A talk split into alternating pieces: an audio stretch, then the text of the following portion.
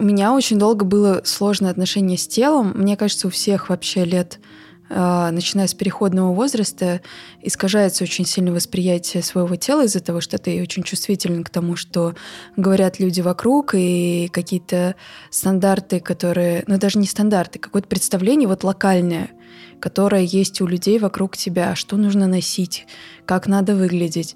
До лет 18, не, ну, 16, наверное, я как-то вообще не парилась по поводу тела. Я была довольно уверена вот в этом плане в себе. Во всем остальном не уверена абсолютно.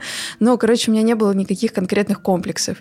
А, то есть даже когда я, там, я покрылась вся пятнами от псориаза, меня, ну, как бы я знала, что, что это как бы пройдет э, рано или поздно. И я не помню, чтобы это было какой-то сильной травмой. Но потом я поступила в институт, и у многих моих одногруппниц, особенно у одной, которая была моделью, были супер худые, очень красивые ноги.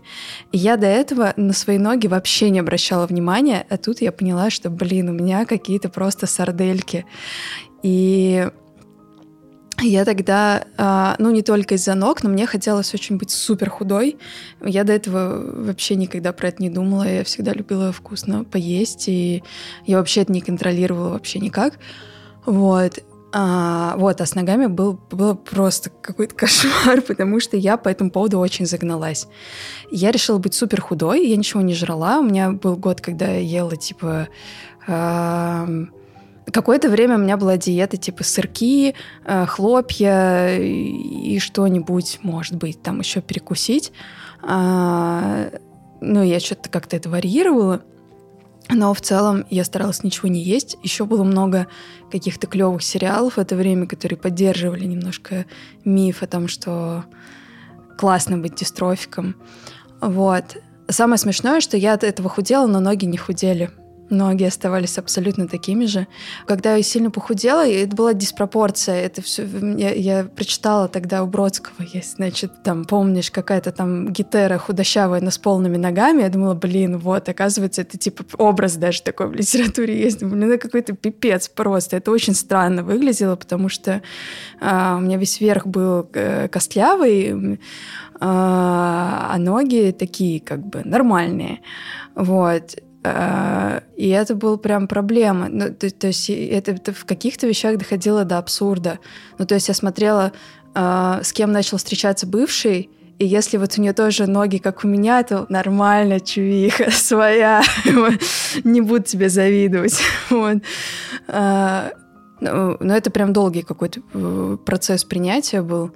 Наверное, он произошел постепенно, потому что как-то я логически поняла, что это загон что это, это все это все загон и иллюзия, и что я, в принципе, начала заниматься какой-то физической активностью. А, мне кажется, они все равно похудели с тех пор. В какой-то момент, если у тебя все нормально как-то развивается, то тело становится как бы твоим напарником.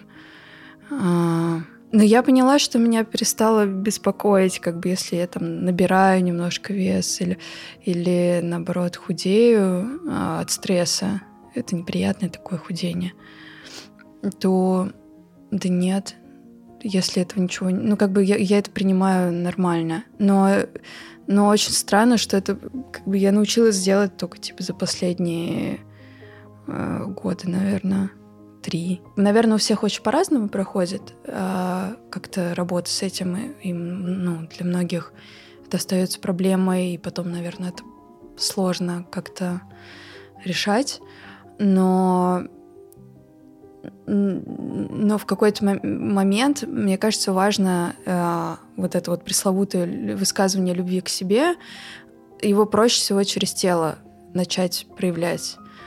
А, ну и тем более, поскольку все связано, да, и как бы все умственные и психологические процессы, они завязаны на твое физическое состояние.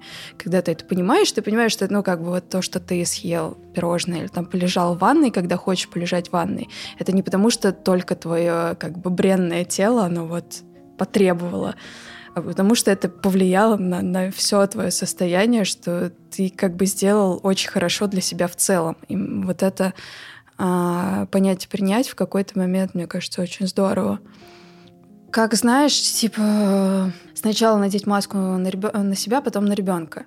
А, и вот э, пер, первое как бы помощь любая для себя, она идет, мне кажется, через тело, через возвращение каких-то тактильных э, вещей, понимание, ощущения собственного тела и ориентацию в пространстве. Потому что, ну, не знаю, у меня когда были какие-то депрессивные э, эпизоды затяжные, я теряла абсолютно ощущение как бы собственной телесности, и мне казалось в этот момент, что это вообще не важно, а, Возможно, если бы у меня было больше физического положительного опыта, любого в этот момент, если бы он вообще был... А...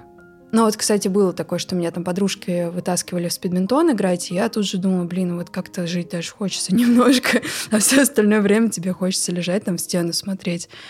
И... Ну да, мне кажется, когда ты в плохом эмоциональном состоянии как бы долго и как-то комплексно э, застрял, то самая первая помощь должна идти через, через э, физические ощущения, через тело.